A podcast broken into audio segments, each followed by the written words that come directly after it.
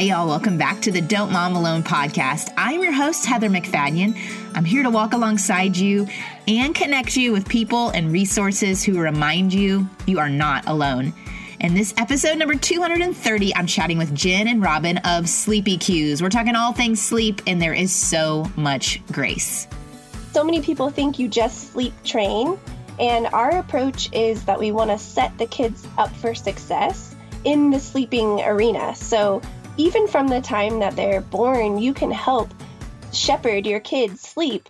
So I think, you know, the word sleep train, cry it out, those are some trigger words that I think when parents, moms in particular, hear them, they already feel oppressed or scared. And we try to show that there are so many ways you can shepherd your kids' sleep where they don't have to cry it out. They don't have to cry at all if you don't want them to.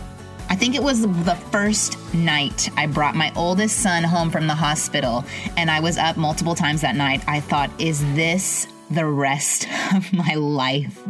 And I could not have any perspective that he would ever sleep all the way through the night. I'm here to say he's 13 now, and he does.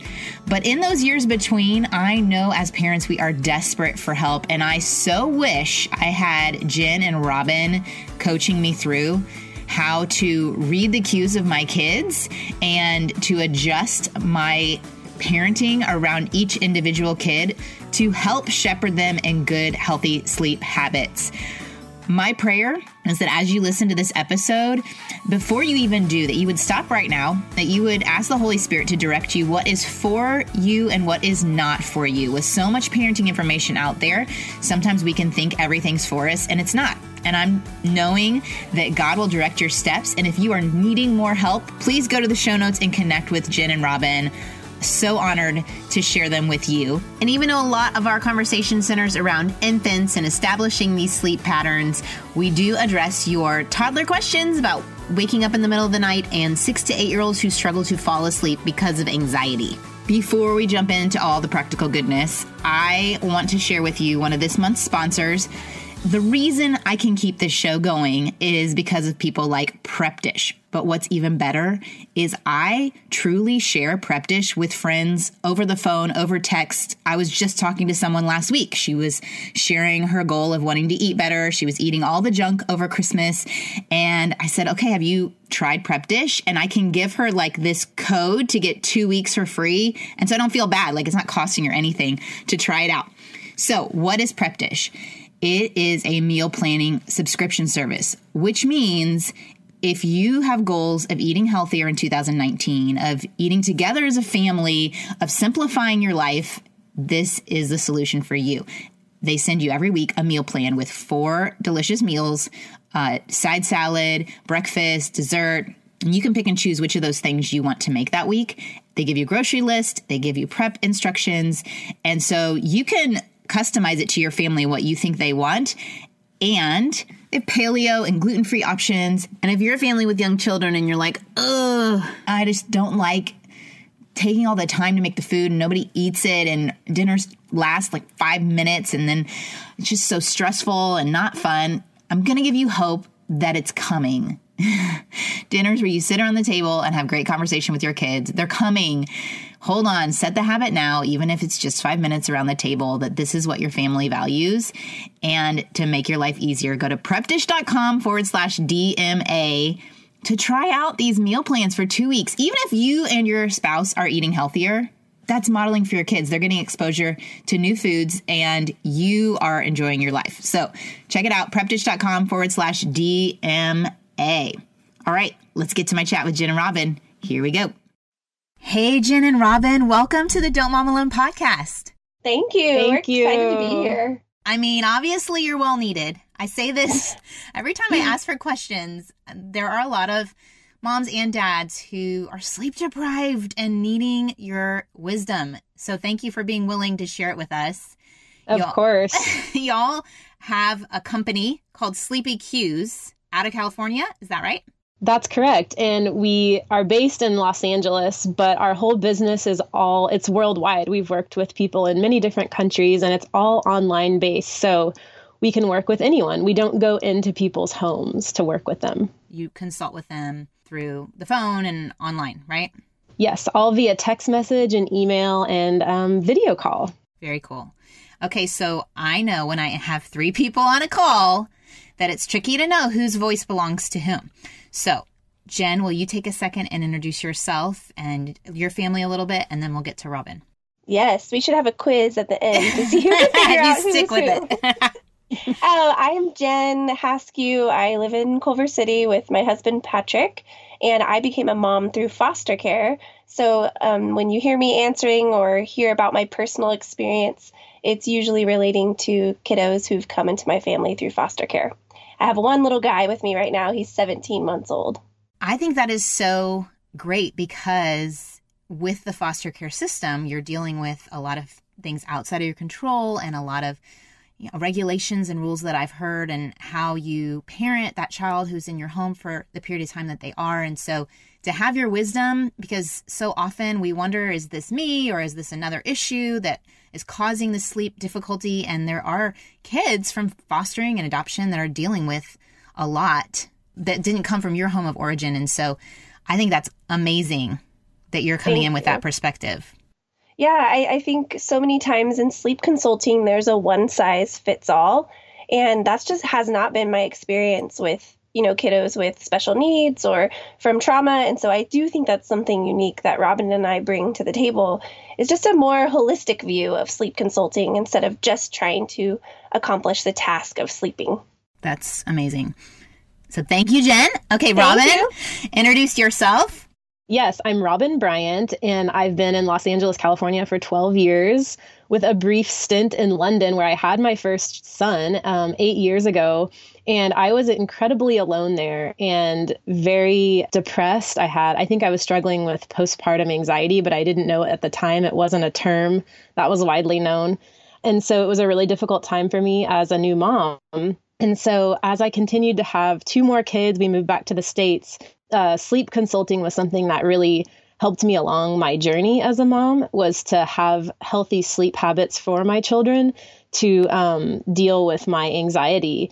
And so i think it's something that whether or not you're struggling with anxiety or depression or other things that come along with um, being a mom it's so important to have healthy sleep rhythms not just for the child but for the whole family.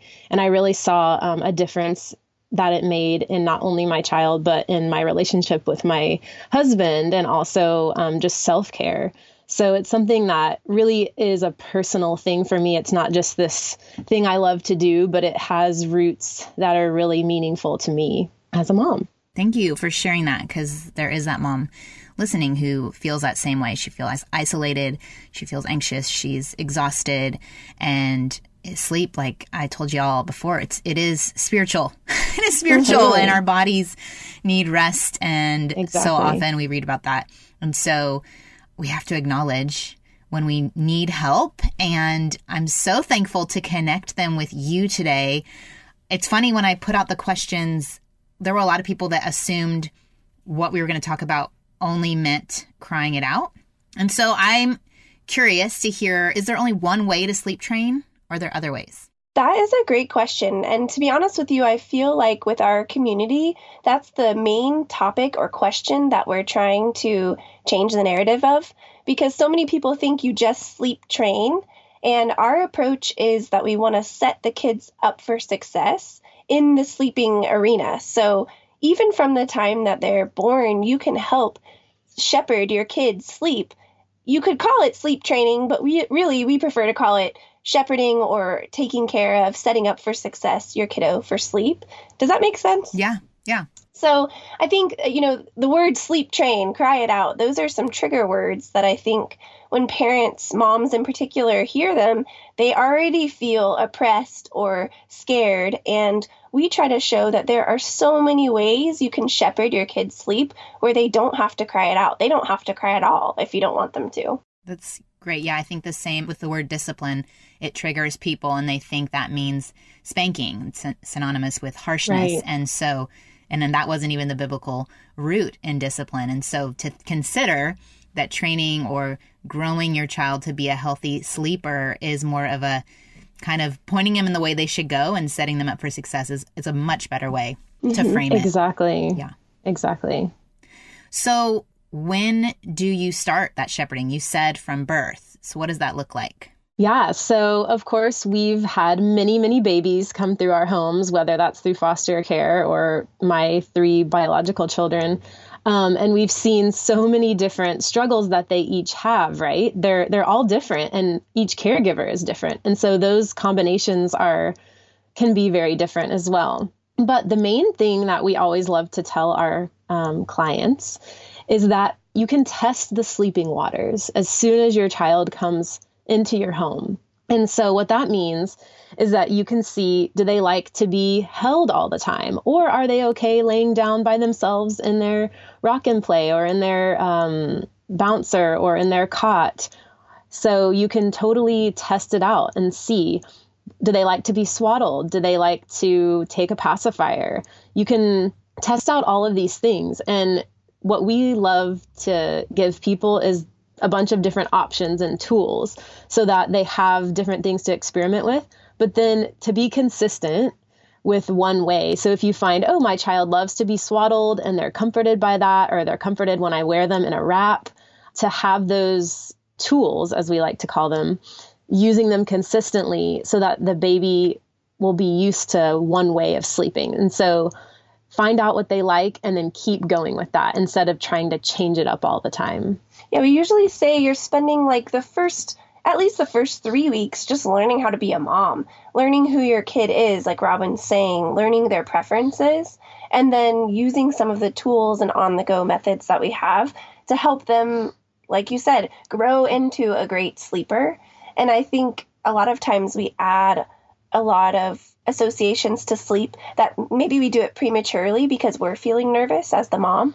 So sometimes we just notice that kids can sleep in a crib by themselves without a pacifier, and sometimes they can't. So you just have to start from the beginning and see what you need to add in. And it's totally okay to add those things in, but sometimes we do it a little prematurely. Well, and I know there were a lot of moms who reached out who have multiple kids and they're like, this was easy with my first two. I'm struggling with my third. Or I remember my first was the hardest. And even from the time we were in the hospital, they had to tilt his bed because there was so much reflux and pain associated with lying flat and he was comforted by being close to me. So then my second comes along, and I'm thinking, well, that's what worked to comfort my first. But I just noticed he became more agitated when I would bring right. him into bed with me or when I would try to hold him to fall asleep. It actually revved him up more. And he's the same way now. Like, just leave me alone and I'll go sleep. And it's just, it is funny. Like, you can't have this formula or this pattern that someone gives you to say, this is the way to get your kid to sleep. You really do have to study them and figure out what works. Exactly. Yeah. I think that is one thing that we love to dispel is that there's only one way to help your child to get to sleep. And like you said, each child is so different. And some kids want to, you know, leave me alone so I can sleep, or they need extra assistance. And we like to call that co regulating. So if one child may need more co regulating with you, where you are helping them and giving them more assistance in the beginning. And then you can slowly wean off of those assisting things over time. And so a lot of the time, like you were saying, people associate sleep training with crying it out. And we like to call that more of like the rip the band aid. You're doing something all at once. You're taking away all the props and all of the, the tools that you've been using to help your child and just leaving them in a, a room to cry.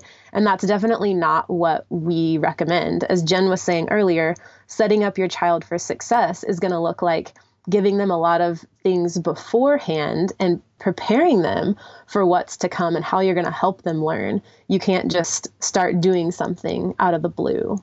And we're going to talk about, we're going to get to it when you guys hear regulating. And some of you that have kids with sensory issues, you're like, yeah, they can't regulate themselves. Yes. And that's, that was my oldest. And emotional it lasts like an hour and a half if i tried crying out or two hours or three yeah. hours and exactly um we would have babysitters crawl out of the room if he fell asleep. Ridiculous stuff right. we would do because we were so desperate. And if he woke up in the middle of the night, it felt like it was this whole thing. So I think, is this a good place to get to that or should we save it? I think it's a great place. Okay. Yeah. Okay. I think it, it totally fits in with your temperament, your child's temperament. I think this is a great place to talk about how you handle that. Okay. So what do you, how do you guys coach parents through sensory issues or even like reflux or physical I think sensory issues, that is a topic that we often find ourselves informing people about. Hmm. So they come to us, there's a couple of, you know, typical flags that you can see where you're like, I think this baby might enjoy a certain sensory experience. A lot of our clients don't even know what sensory means or sensory processing or anything like that. I've become more familiar because I have kiddos in foster care who often experience sensory differences. And I think that goes back to testing the sleep waters. Some kiddos love to be rocked. They love motion. These are the people who are driving the car and go really slow at a red light because they don't want to stop all the way you know, you have to pay attention to what your kiddo likes when they're sleeping. And if they need motion, we wouldn't recommend trying to stop the motion. You give them the motion. That might be what they need until their nervous system regulates. And then they can, like Robin was saying, self regulate without that motion. This could be the same for sucking on a pacifier. Um, the biggest sensory experience that we guide people on is darkness and noise. So when you're in your room, we want the room to be darker so that you can remove a lot of that stimulus. And then white noise helps cancel out the surrounding sound. And we encourage people a lot of times to use that on the go. So even when you're out and about, you can still have your life out and about, but at least you're still taking away some of that outside stimuli. And like you said, their nervous system is continually developing. So um, I know, like with swaddling or some of these support systems you're talking about, that you're going to wean them off because the child is more able to regulate as their sensory system develops. And some kids, that takes years. Yes, yes. Unfortunately, yes. there's the bad news.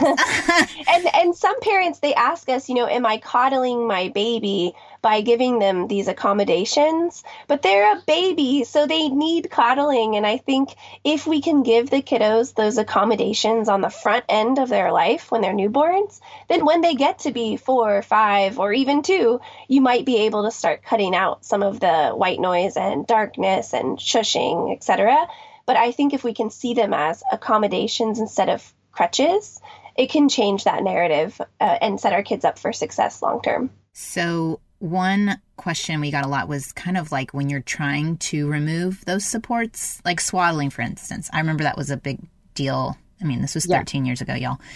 I'm old compared to everyone. Um, that when do we stop? And kids were getting flat heads and we were maybe swaddling too long and not giving them the ability to comfort themselves as they developmentally, you know, started rolling over. And anyway, do you all have a set time or again are you watching your kids or? We always go by the American Academy of Pediatrics, which is once they start rolling, you're not supposed to swaddle anymore, right? Because of safety. They could roll onto their face and not be able to push back up. Right. Yeah. Not be able to push up with their arms. So once your baby starts rolling, either front to back, it's time to move to a transitional swaddle. And so this is what's so great about now in 2019 is that we have all these great products that um, are more of a transitional swaddle where they're still in like a sleep sack, but their arms are free to move around inside the sack so they can push up and away from the mattress if they roll over. So um, we can definitely send you some of those links and things, but I think that is a great place to begin instead of just going cold turkey, taking the swaddle off, and then letting their arms and legs flail around. Um, but yeah, we have a lot of ways that we can help them still feel cozy inside their bed. Um, and also, obviously, baby wearing is a great thing to do during that transitional time to still get their sleep in but then they still feel comforted close to your body. And we we find that that's really difficult as a mom to make that commitment to and that's why we're here is so that through what we call real-time texting is we're able to cheer you on and coach you through that process in real time um, we set up a group message and we're able to go back and forth. Like even in the middle of the night, we had someone in Sweden last night texting us during the day, but it was her night. Just like, I don't know if I can keep doing this. It's so difficult. My child is just really pushing my boundaries. And of course, it's the middle of the night and I'm sleep deprived. Mm. But then she was able to make it through the night. And it's just, it's a huge accomplishment. And we never discount every single one of those moms and dads that are doing that. It's a really difficult thing to push through, but at the end of it, you just feel so confident in your abilities to parent and to stick with what you set up and what you know is going to be the best thing for your child and also for the child to see that they can do it and that they really do have the skills to accomplish those things. And so we just love at the end of it seeing how much people grow together as a family and then also just individually. I think y'all could have saved our marriage in some of those early years because yeah. I think it was like a 2 a.m. wake up where he was like, just let him cry. And I was like, he's my baby.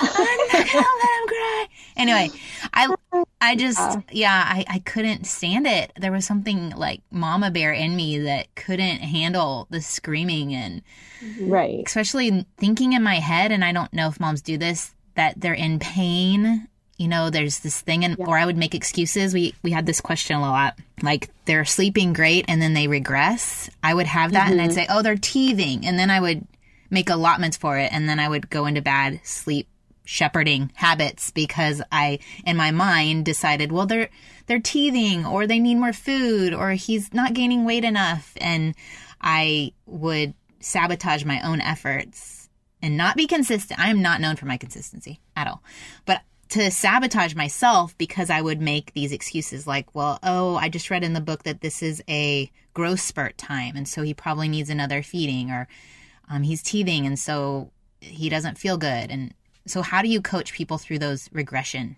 seasons? I I love the way you just said that. I think that's so accurate. Sabotaging your own plan. I think that's what happens in this age where we have so much information people don't come to us out of a lack of information. There, you can find all this information for free in Google, but people come to us because they've tried everything, quote unquote, and it hasn't worked. Mm-hmm. And what that means is I've read an article on Monday. I implemented it that night. But Tuesday, I read something that said different. so I switched to that. Yep. And Wednesday, I decided to replace the passy, But Thursday, I decided to unswaddle. Yep. And I say that in jest because I too, in my own personal life, have done this, but we have so much information coming at us that really the missing piece is that consistency and making a plan and actually sticking with it. That's the hard part because as a mom, you will continue to second guess. Oh, but they're teething, and oh, but they're, but for honestly, their first year, they're either going to be going through a leap, teething, learning a new developmental skill. And that's why we really believe there is a way to sleep through all of those stages. It just requires a little bit more work on the caregiver's part. Everyone wants to be a good mom, and we are trying so hard to be good moms. But one area we kind of forget about is that to be a good mom, we need to take care of ourselves. And maybe you know you should take care of your health, but you don't know where to start. There's no time, you don't have energy to put into that. Or it's a goal for 2019 to be healthier, quote unquote, healthier. But where do you start? Well, I'm thankful to connect you with one of this month's sponsors, the Care of subscription vitamin service. We know that if we feed our bodies the healthy things they need, that we function better.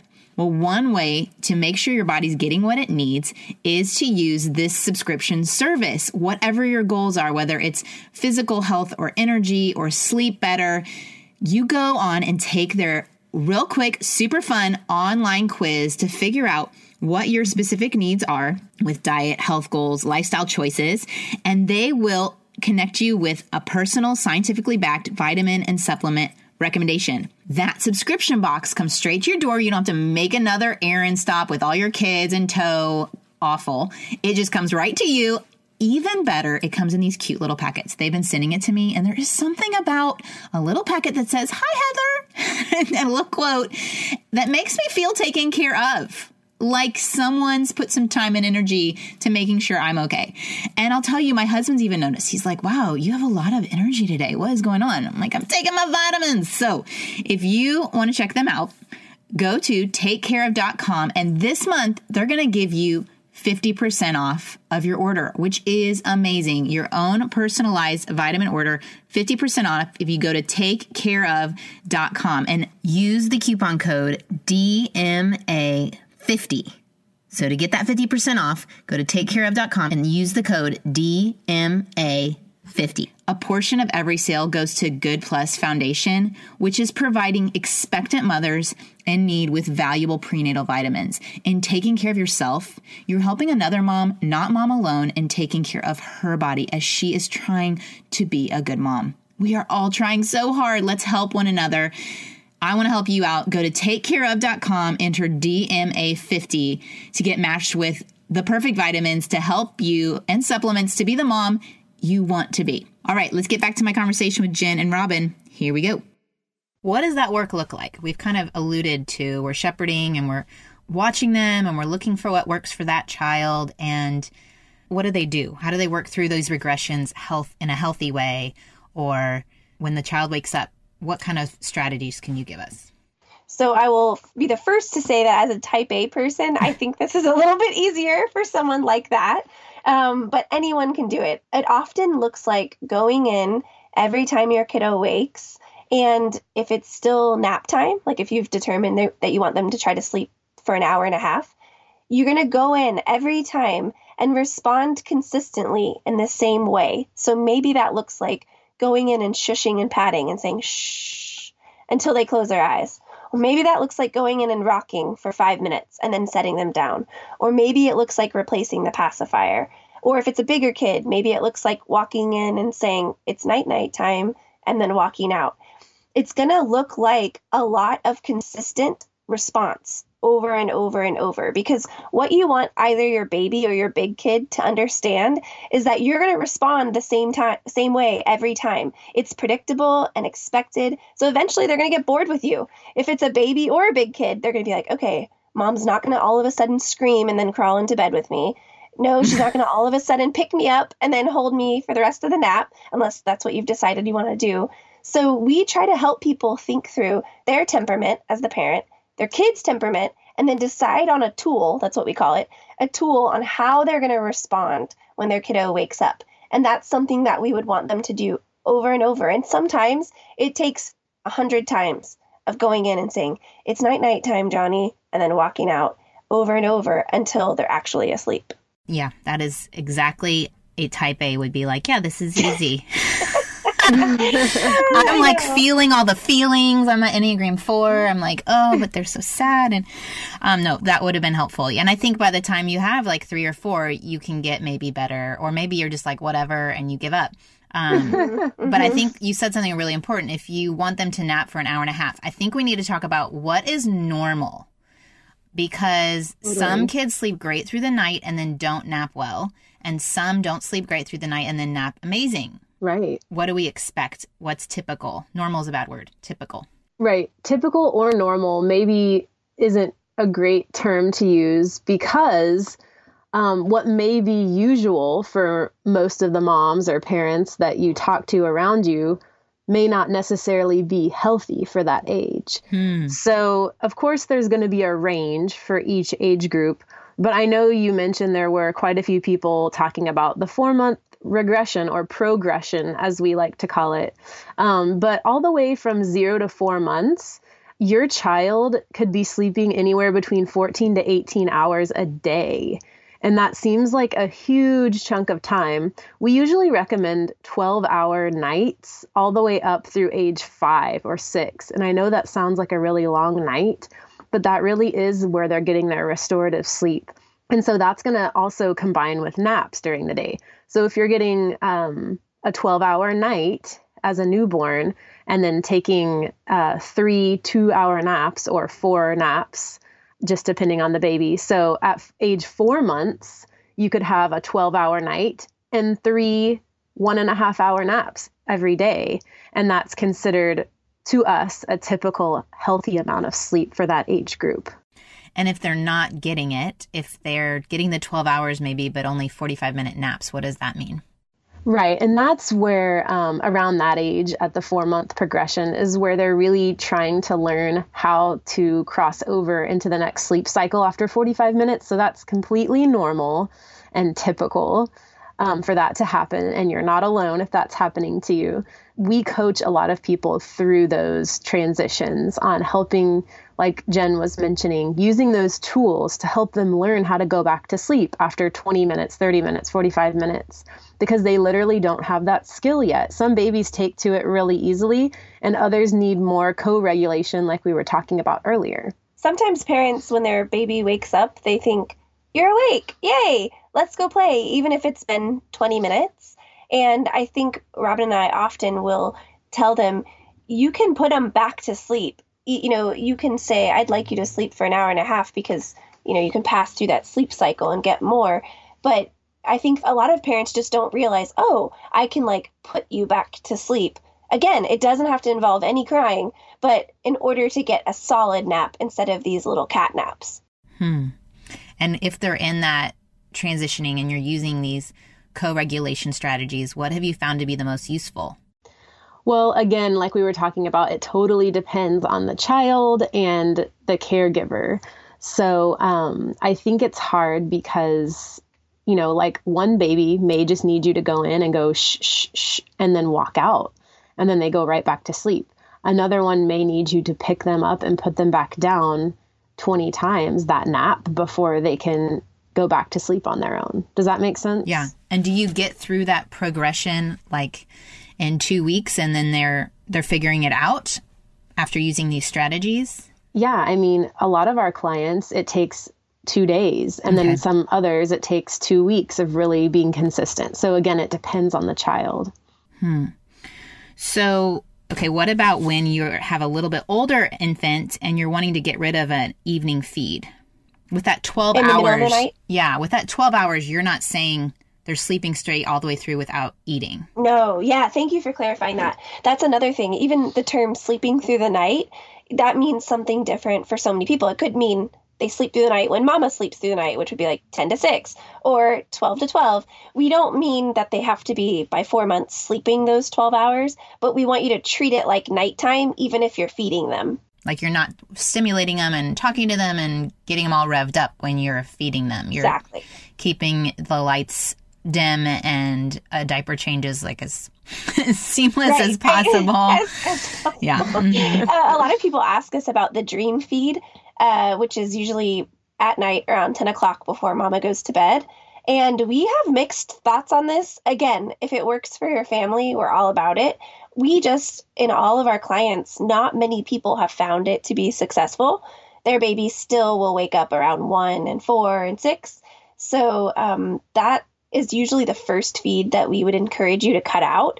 And you can do it either by reducing ounces that you're feeding them in a bottle or reducing minutes that you're feeding them your breast milk. So that would be an example of how you can slowly wean something out without using tears. And that's usually for us thinking like we're going to get them fully leaded so they'll yeah, last as long as possible. exactly. But is a full tummy related to how long they can sleep? I've heard or seen research that that's maybe not necessarily true. That's right. And so I think it's really difficult sometimes. We think, oh, I'll just give them more uh, rice cereal and more solid food or more avocado before bed, and then they'll sleep longer. And then they wake up an hour later, and you're like, oh gosh, but now what do I do? Because they're still they're burping up sweet potatoes yeah. in the middle of the night. Um, you know, some people may have found that that works for them, and that's great. But um, we usually recommend to have more of a consistent eating schedule as well.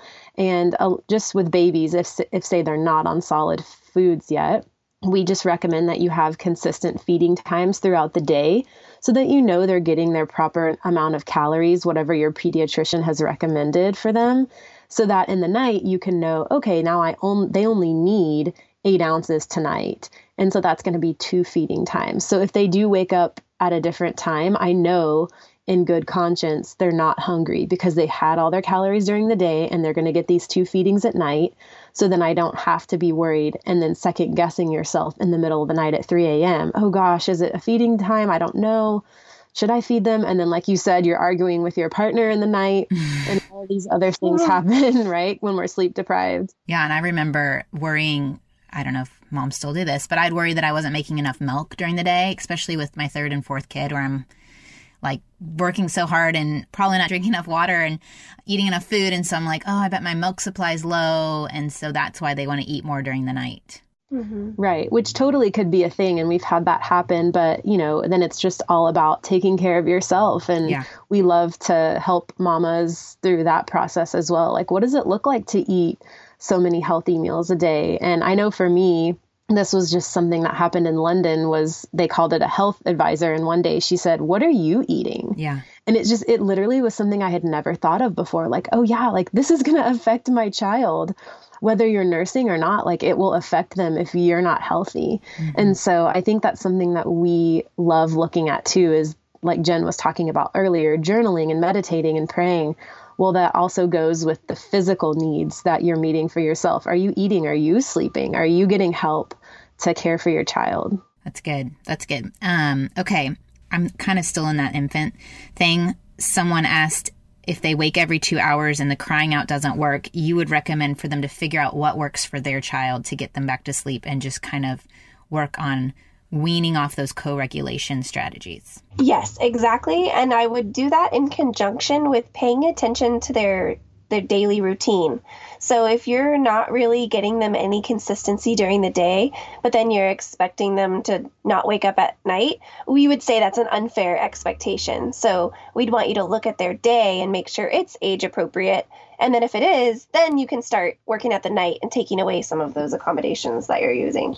I think that's good. You had one question here of do I need to be home all the time in order to keep all of this? And I'm an extrovert and I would I knew that one of mine would sleep really great in the car seat. and so right. I would almost like plan his nap so we would be out and about. Yeah. And I don't know if that's wrong or good or bad, but he liked the tilted of the car seat and I was happier to be out than at home. So yeah, you, exactly. what, what would you say to the mom who feels like she has to be home all the time? I think that we would say no. Like we at Sleepy Cues prioritize sleep. And we always say the mode can change. So if it works best for you and you have, you know, better mama health by going and doing most of their naps on the go, that's okay. Like our goal is for you to have flexibility and not be constrained to the home. If you prefer to be home and want to use it as an excuse, by all means, yeah. go ahead. But um, I think we usually encourage our families to prioritize that first nap of the day in the crib or whatever sleeping environment you have at home, just to make sure that they do know how to sleep in a home because um, you can't drive all night. But other than that, I, I think mean, people have tried. I think people yeah. have tried. I know, like you hire an Uber all night. Yeah, yeah, that would that's that's your next business. this is it. This is everything. You can line them all up in a van.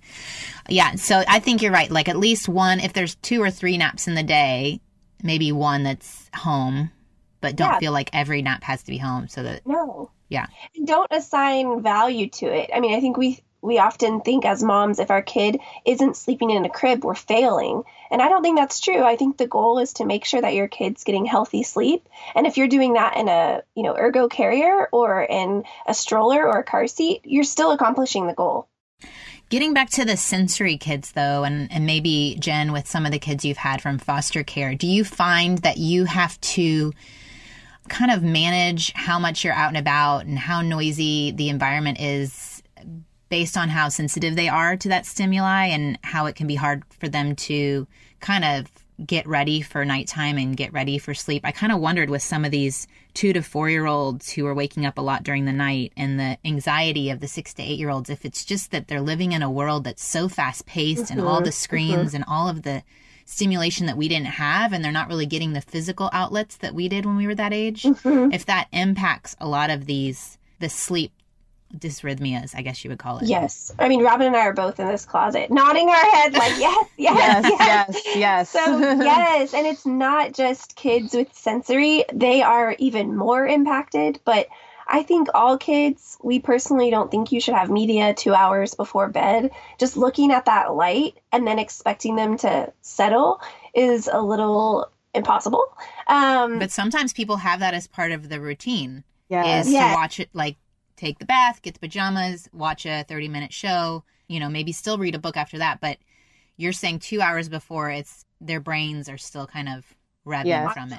I know for yeah. us, we need to read a book. I mean, my husband mm-hmm. and I mm-hmm. can't watch a show and go right to sleep. No, no. Yeah. And shows aren't bad, but maybe incorporate them while you're making dinner. Yeah. Versus yeah. right after pajamas and read a book or listen to a book on tape or play the story on the iPad, but turn the cover down and just listen to the sound instead of looking at the screen.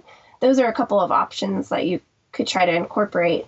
Um, but I think the other main thing you said that's so important is as a society, we're going from thing to thing to thing to thing, and kids just get burnt out and they're tired and they need more wind down time. So, even if that wind down time is, you know, cooking in the kitchen with mom or just sitting in the couch on the couch, just sitting there, you know, I think sometimes slowing down our schedule really impacts their sleep more than we give it credit. And wearing them out physically. Yes. yes. Wearing them out physically. And I would add for the littler ones, I found baby wearing to be so incredibly helpful I don't know how it is in Texas, that's where we're from. But when we moved out to California, so many people baby wear, so it was more normal. But yeah. I think it is just such a great tool in general because you can cut out a lot of that stimuli just by them like listening to your heartbeat, feeling your skin, being close and snug that has enabled me as a foster mom to have a lot of flexibility and still take care of kids with sensory needs. Mm. Um, but then the older kids, I think it's, you know, going on a car ride during their nap if they won't nap at home, planning that into your day between soccer games and baseball drop off and all of that.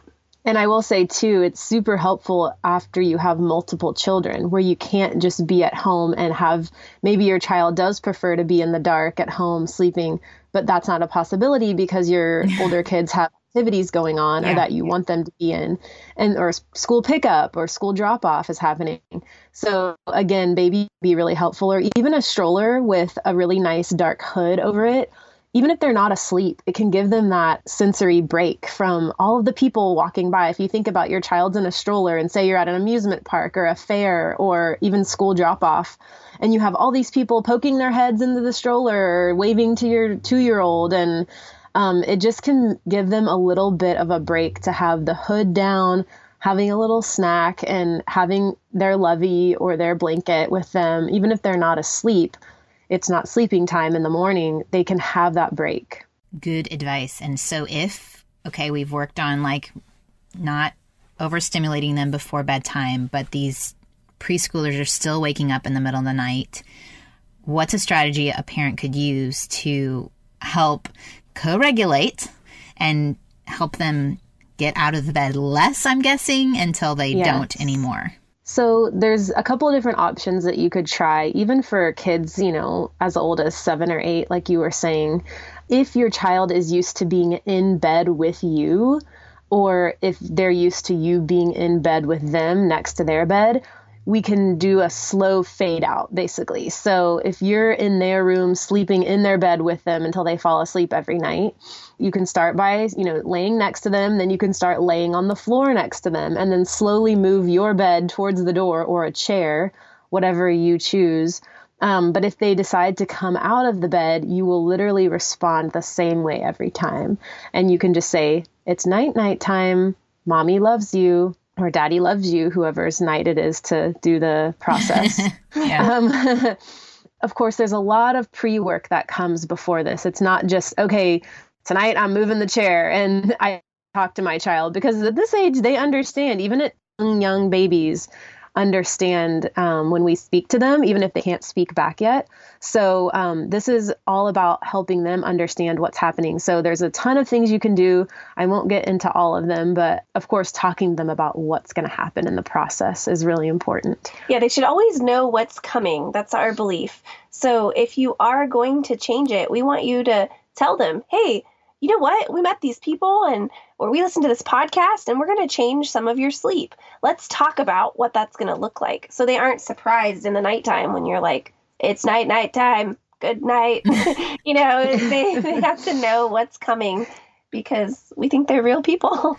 So if you've tried the whole transitioning, there was one mom who, uh, and it's, it's a child with who's adopted and has sensory and there are a lot of parents with children with autism and you've tried the slowly progressing from next to the bed and outside the door and they're still struggling to fall asleep and they're still waking up at the wee hours of the morning what advice do you give those moms uh, i think first of all i would ask them a few more questions about their consistency mm-hmm. I, i'm not saying it's their fault i would just want to find out about how consistent they've been. And if they've been completely consistent and responded the same way, I would encourage them to seek therapy or a therapist or some type of professional in that realm. There are so many unknowns and intricacies of our kiddos that are atypical, and they're special and I think that we we need help from specialists sometimes when it's outside of our bounds of knowledge. One thing that I have found really helpful is a social story.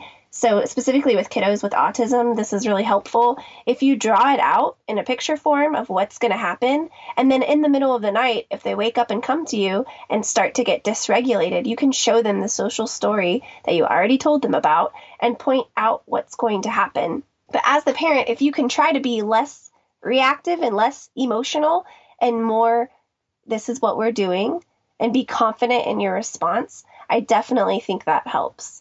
That's good. And I think from everything you've all said, it is never too late to shepherd our children in healthy sleep or ourselves. Exactly. yeah, or even ourselves. I mean, it's never too late to figure out a new dynamic between you, you and your child and how to make that more healthy. And so I think it's hard at the beginning of the year. Everyone's coming up with resolutions mm-hmm. and words for the year and all these things.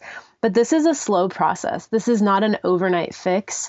And that's um, why we want to be there for people because it takes time. All of our contracts are four weeks long because we acknowledge that it's not just a overnight thing. We're going to send you something and send two text and then it's going to be fixed. This is a process and we want to be there with you along the whole journey. Well, I think that's all amazing. And uh, Robin, with your three, and I know Jenn, you've had multiple in the home.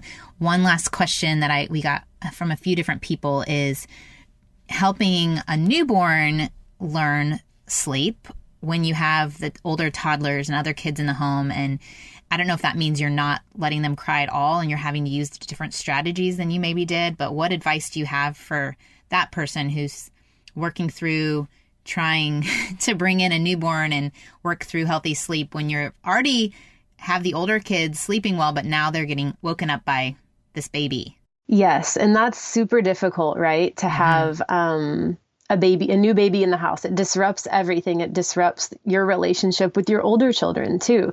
So it's going to be, it's going to take a village, right? It's going to take other caregivers coming in to pay attention to your older kids and giving them time to um, have intentional relationship. And so I, or your your other caregiver taking care of the baby, so you can have time with your older kiddos.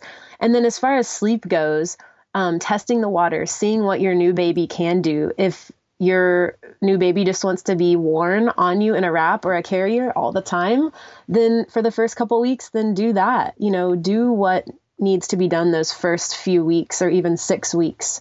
Um, but then you can start to, as you implement your feeding routines during the day and everything like that, you can start to have a little bit more time in the crib or the cot as well. And I think too, um, you know, I, I don't think we can discount the big change. I don't know how it was for you, Heather, but going from one to two was such a big change for me, Jenn. And I had to process through the loss of just having one kid.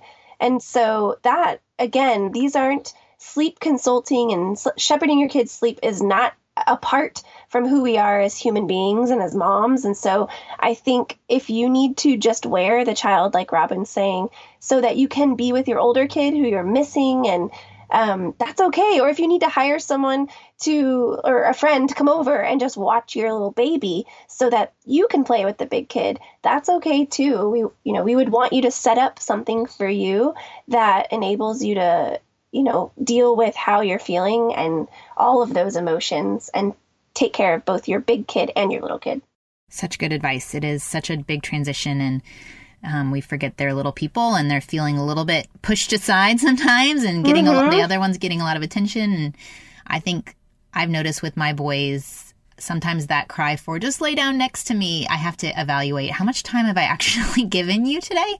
How much attention? And so, uh, even moms, I have a lot of moms who work outside the home that listen to the show, and it's really, really, really challenging when uh, your kids are at school all day or daycare all day, and whether whatever age they are, and you're trying to get meals on the table and spend time with each kid and so I think there exactly. is sometimes, even if you stay home all day with your kids, I could not be one on one with with them the entire day and give them the attention that they're looking for. So there is a little bit of evaluating that aspect right. outside of sleep.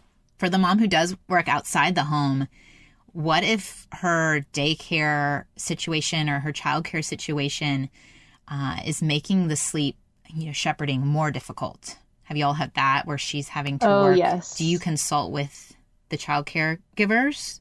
Yes, we we have not directly consulted with the caregivers in like a daycare facility, but if someone has a nanny, but we do encourage people to come up with a plan to give to their daycare. And mm-hmm. it usually goes really well. We've never had anyone directly refuse the Yeah. the plan or anything. And so I think it's just worth an ask and people are willing to work around it. That's good. Well, I appreciate y'all. I'm sad our time is up because Me I think we could talk all day.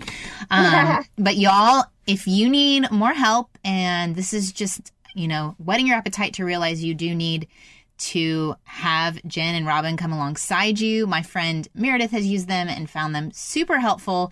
And I wish I had them back back in the day. It's gonna saved us a lot. Um, you can reach out to them at Sleepy Cues. I will put all their contact info in the show notes. But thank you, ladies, so much. You're Thank welcome. you. Thank you for what you're doing too. I we both so resonate with the whole concept of not momming alone. Mm. That's something that I hope our generation continues to grow and em- encompass. And so we are so grateful for your podcast and what you're doing too. Well, thank you. Appreciate that. Well, y'all have a great rest of your week and a new great year. Thank you. Thank you. You too. All right, I hope you are encouraged to see sleep habits in a new way. That you are the one who gets to direct and shape how your family goes to sleep, stays asleep, and you figure out what works best for your personality, for your child. And if you need extra support, you check out Jenn and Robin over at Sleepy Cues truly, truly, truly wish I'd had this when my kids were little. the amount of stress and energy. I really am praying that God would just direct your steps for your family, that you would be empowered as mom, that you have been given the tools and the ability to figure out to seek God's wisdom for your family. I'm reading, I know y'all know this, uh, First and Second Samuel, I've been reading through, and what stands out to me every time I read a book and kind of go deeper with it, certain phrases stand out to me. And what has stood out to me is the phrase, David inquired of the Lord. So many times when he's about to go into battle or do something, he inquires of the Lord Should I go up? Should I not go up? And as moms, in a lot of different things, I wonder how often we stop for a second and ask God, Is this for me or is this not for me? Even good things like David realized, oh, I've been living in a house, but the Ark of the Covenant has been in a tent. And Nathan's like, yeah, go do that, build something for God. And then the night after that, Nathan hears from God, uh, I didn't ask anyone to build me a house. I've never asked for that. In fact, I am going to build David's house. I am going to build an eternal home through David's family. David had no clue that that meant the Messiah. David had no clue that it would mean we'd all get to be in heaven forever because of the lineage of David and Jesus being born. So we don't know what God's up to through our moment to moment choices, but we can ask Him and seek His guidance, and He will direct our paths, even in little things like is it time to pick up that baby or do I need to let him lay there for a little bit? You are the one who gets to talk to God and it gets to be your intimate conversation with Him one on one. And I love that. I love that we don't have to follow a formula or depend on what our friends are doing. We can seek out wisdom, but ultimately, God's the one that directs our steps. All right, y'all, good stuff still coming your way. Karen Harmon on next week, sharing about those wilderness places of motherhood and when our plans don't turn out the way we think and we're angry at God and some postpartum depression stuff, um, which I know isn't fun to talk about, but I really feel like you'll be encouraged by her testimony. And a fun Enneagram chat is coming up. We have good stuff for January. And I am still working on that toddler course using my speech language pathology uh, sensory processing information. I was check, just talking to a new mom yesterday about that and what would be valuable and what would not be valuable. So stay tuned. I still haven't, I still haven't put anything out there. You haven't missed anything with that, but I am thinking about it. I am inquiring of the Lord if that's what He has for me next. Appreciate you. Thanks for sharing with your friends. Thanks for letting me know. If you want to leave a review on iTunes, that just helps other people find the show, but no pressure. Um, I just love that when you all are, are helped, you share with another mom and you make sure she is helped as well. All right. Thanks, y'all, for listening. Adios. I hope you enjoyed this episode of the Don't Mom Alone podcast. If you're wanting to connect with more people and more resources to help remind you that you're not alone, head over to don'tmomalone.com. That's also where you'll find the show notes with any links mentioned by our guests. Most importantly, I want you to know the good news the great news that you're not alone because God has promised to always be with you. With faith in Jesus Christ, the one who died for you and rose again, he said when he left, he was going to leave a helper, a comforter to be with us. God in us. Moms, that is superpower. So while you're washing dishes at your kitchen sink, while you're driving to and from work, while you're feeding that baby late into the night, while you're cleaning sticky floors, God promises to be just as present and with you as when you're worshiping in a church pew. As it says in Zephaniah 3:17, "The Lord your God is with you. He is mighty to save. He takes great delight in you. He will quiet you with his love and he will rejoice over you with singing." Now that's good news. Have a great day.